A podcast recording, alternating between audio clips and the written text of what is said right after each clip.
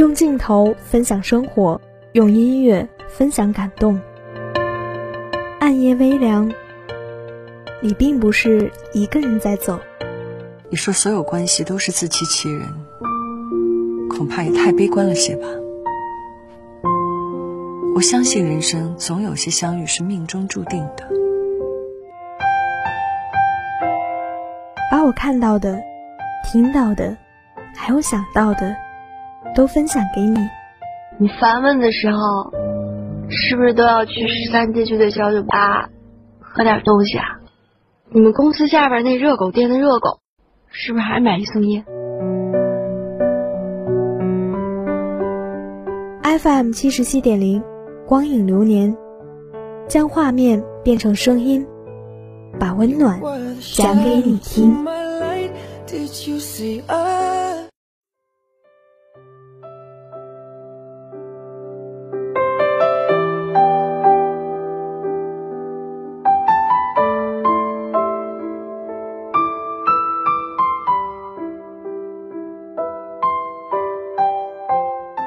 FM 七七点零。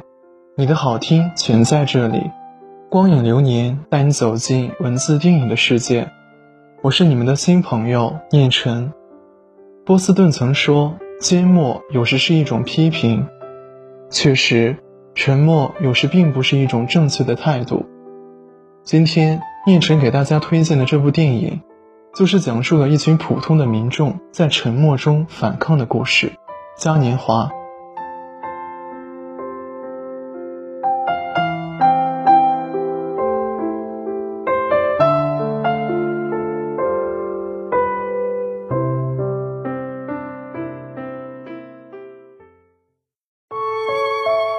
在罗马，有一天的假日。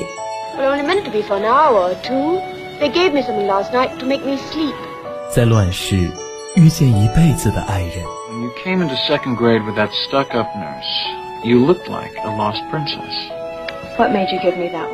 和我一起听左耳，听不到的诚恳。医学专家说，左耳靠近心脏，甜言蜜语要说给左耳听。如果有个人对我的左耳说甜言蜜语，即使听不到也没关系。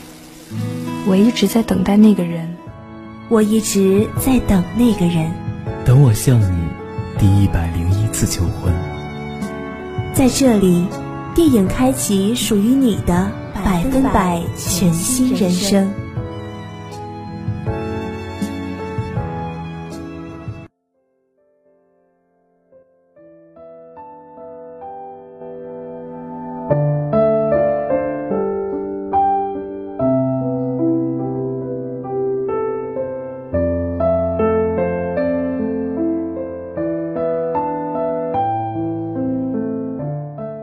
回来，我是念晨。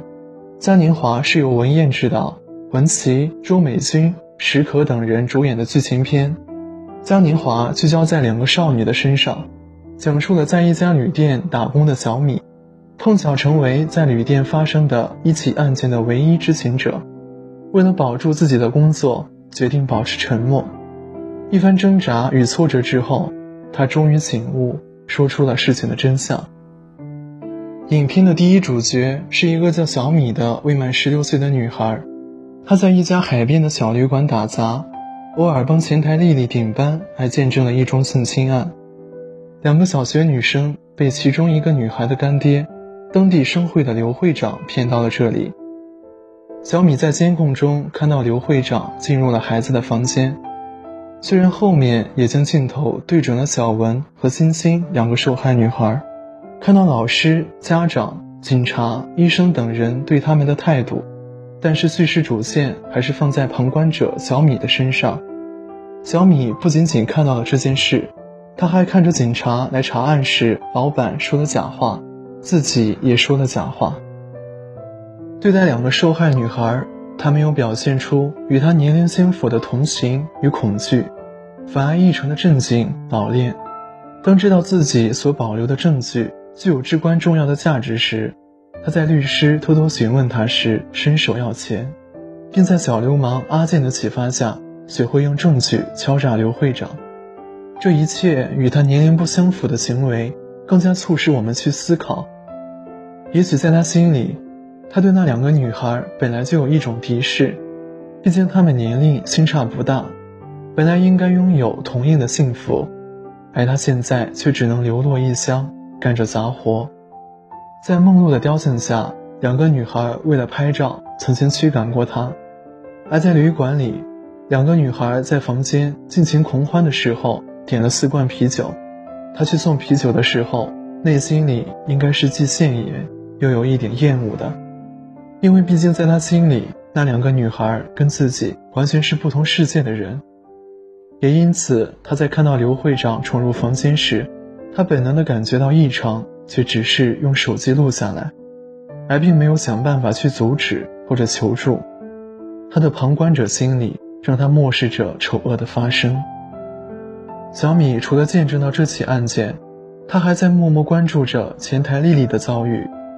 丽丽浓妆艳抹，想要靠自己的青春美色找到生活的依靠，却被自己视为男友的阿健轻易出卖。陪大老板时还要被人殴打。怀孕之后也无人关心，只有小米陪她堕胎，这样的经历应该说比那两个被害的女孩还要悲惨。而这一切，小米也是一个默默的见证者。相对于女孩案件的冷漠，小米对丽丽是深深同情的，因为丽丽跟她同属底层，丽丽的今天很可能就是她的明天。而丽丽在受尽折磨之后。发出了下辈子再也不做女人的无奈呐喊，这一声呐喊也提醒了小米，不要再重蹈他的覆辙。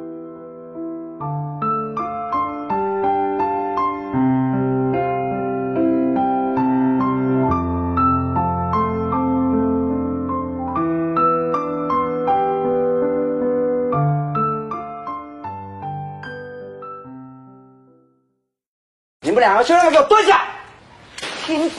是不是啊？你俩说实话，昨天谁值的班啊？啊，不说是不是啊？不说给我走人！我我让他值的。你不想干了是吧？不是经理，我那天有一个老乡来了。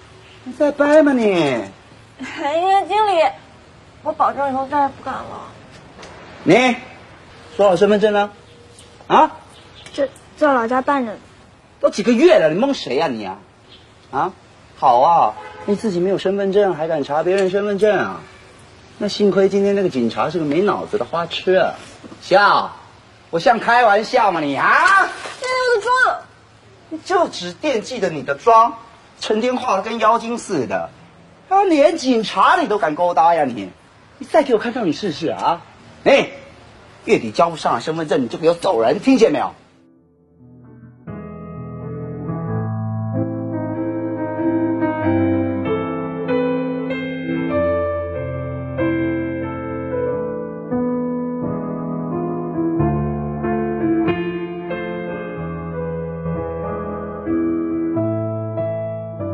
除了旁观者作为主线的叙事设置之外，影片的很多情节与场景中都出现了空白与缺失，一些重要的情节点，影片都没有给予更多的铺展，而是把镜头放在了小米身上，他是如何勒索不成又反被殴打，如何在被律师阿姨拯救之后幡然醒悟，将证据交给律师，又是如何在难以生存的时候。想要选择出卖肉体，又是如何在最后的关头，听到罪犯最终被严惩，而社会在关心青少年儿童的成长，从而感受到希望，而毅然决然地砸开锁链，独自逃离。所以说，影片叙事的中心，是在案件如何深刻影响了这位旁观者的命运，而不是讲述案件的本身。另外，影片中对于暴力残忍的镜头，都用了遮挡性的空白叙事，比如最为丑恶的性侵事件，镜头直到刘会长推推搡搡的进入孩子的房间为止；比如刘会长收到小米的勒索纸条时，派人砸了小旅馆，我们所能看到的是旅馆被砸后的场景；比如小米被刘会长手下殴打。小米被拉到了僻静的地方，我们也只能听到小米痛苦的声音。很多本来可以处理的激烈、吸引眼球的地方，都被这样的空白叙事弱化了。这样的处理是导演有意将观众引进深思的克制，同时也可以理解为有很多的黑暗、暴力和邪恶是我们所看不到的。电影的克制是一种职业的创作态度，它抗拒直诉苦难的悲情，谢绝沉溺于悲伤，甚至是体面的。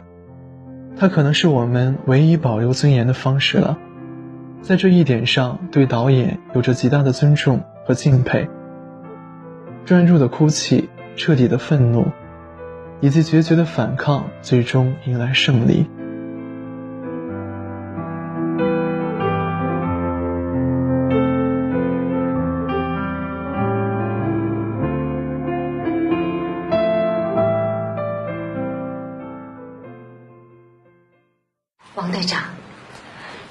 女儿才十二岁。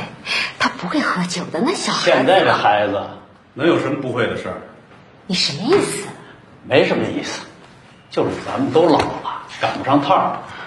赶什么趟啊？王队长，我倒是想问一下，您今天让孟小文来录第二次口供，到底为了什么？我们掌握了新的情况，当然得再问一次。什么新情况？几罐啤酒？这么重要的事儿，这孩子头一回可没说。小孩子刚受了这么大的创伤。漏掉细节很正常，这可不是一般的细节。你是不是不相信我女儿说的话？我可没这么说。你是不是觉得我女儿在撒谎啊？你得相信我们。我相信你，你信我吗？我女儿的伤在这摆着。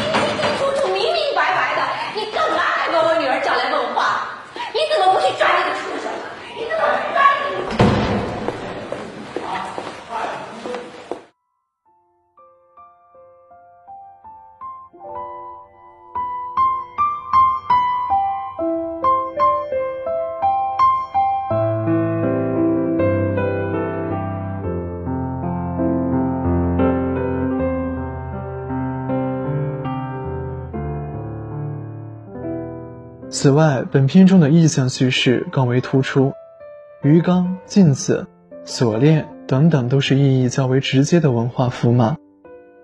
而其中最为核心的意象，便是突兀而荒诞的海边梦露雕像。影片题目中的嘉年华便是出自此处吧。娱乐至上的狂欢时代，任何东西都可能被消费、被窥视、被无边的娱乐化。和蛮横的粗鄙化，包括艺术，包括受伤害的孩子，而影片正是用其冷静而理性的叙事，跟这个逐利趋势的嘉年华时代做出对抗。电影从一片海滩、一座海滨城市、一家普普通通的民宿旅馆开始，故事当中有黑户、学生、离异家庭、警察、律师、领导等等。电影讲的是他们的嘉年华，在这个欢愉世界的背后，黑漆漆的、不可言说的嘉年华。这部电影有一个很大的特点，就是极其容易让你入戏。虽然题材本身就很痛、很抓人，但是文彦导演并没有花大笔墨去抒情倾写那种痛楚。和同类题材电影《熔炉》相比，你会发现这部电影在用不同的方式。去讲述性侵案件，熔炉是显痛，而嘉年华则是隐痛。从题目来看，熔炉本身就直指受侵害儿童的生活处境，给人感觉是灼伤表皮的、刺伤身体的。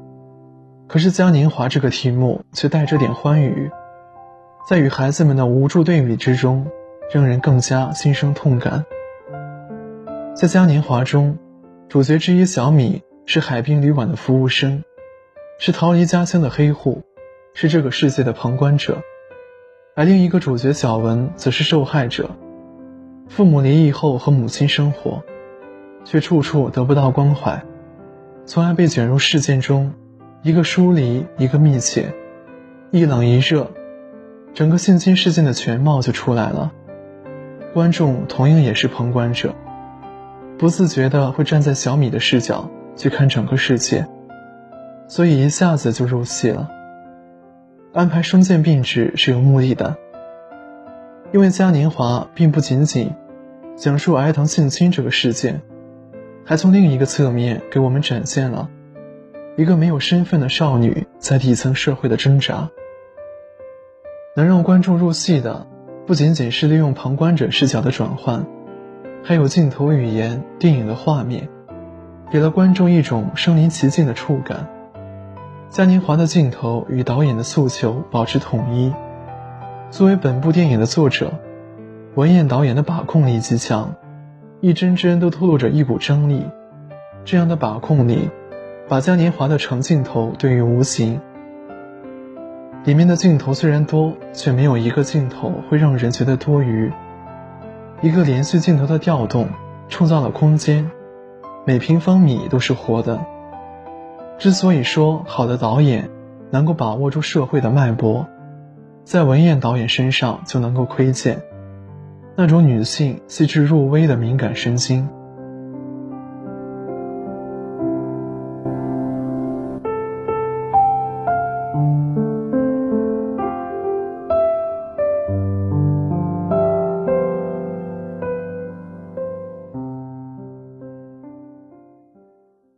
这是个很简单的问题。你那天晚上在哪？我在哪跟这件事情有关系吗？当然有。也许你在家里等他，也许你给他打过电话，他在电话里都说了什么，这都有关系。他不回来，跟我在哪有什么关系？也许他知道你不在家，所以他不愿意回来。你的意思是说，这事是我造成的？我没有这个意思。那你什么意思？现在的情况是。刘会长拒不承认进入了小文的房间，而旅馆的监控视频在警察到达的时候已经过期了。我们仅凭孩子身上的伤口是不够的，我们必须找到刘会长进入房间的证据才能拘留他。每一个细节都有帮助。那天晚上我去跳舞了，半夜两点才到家。你一直到学校通知你时都没有和小文联系过，那孩子的爸爸呢？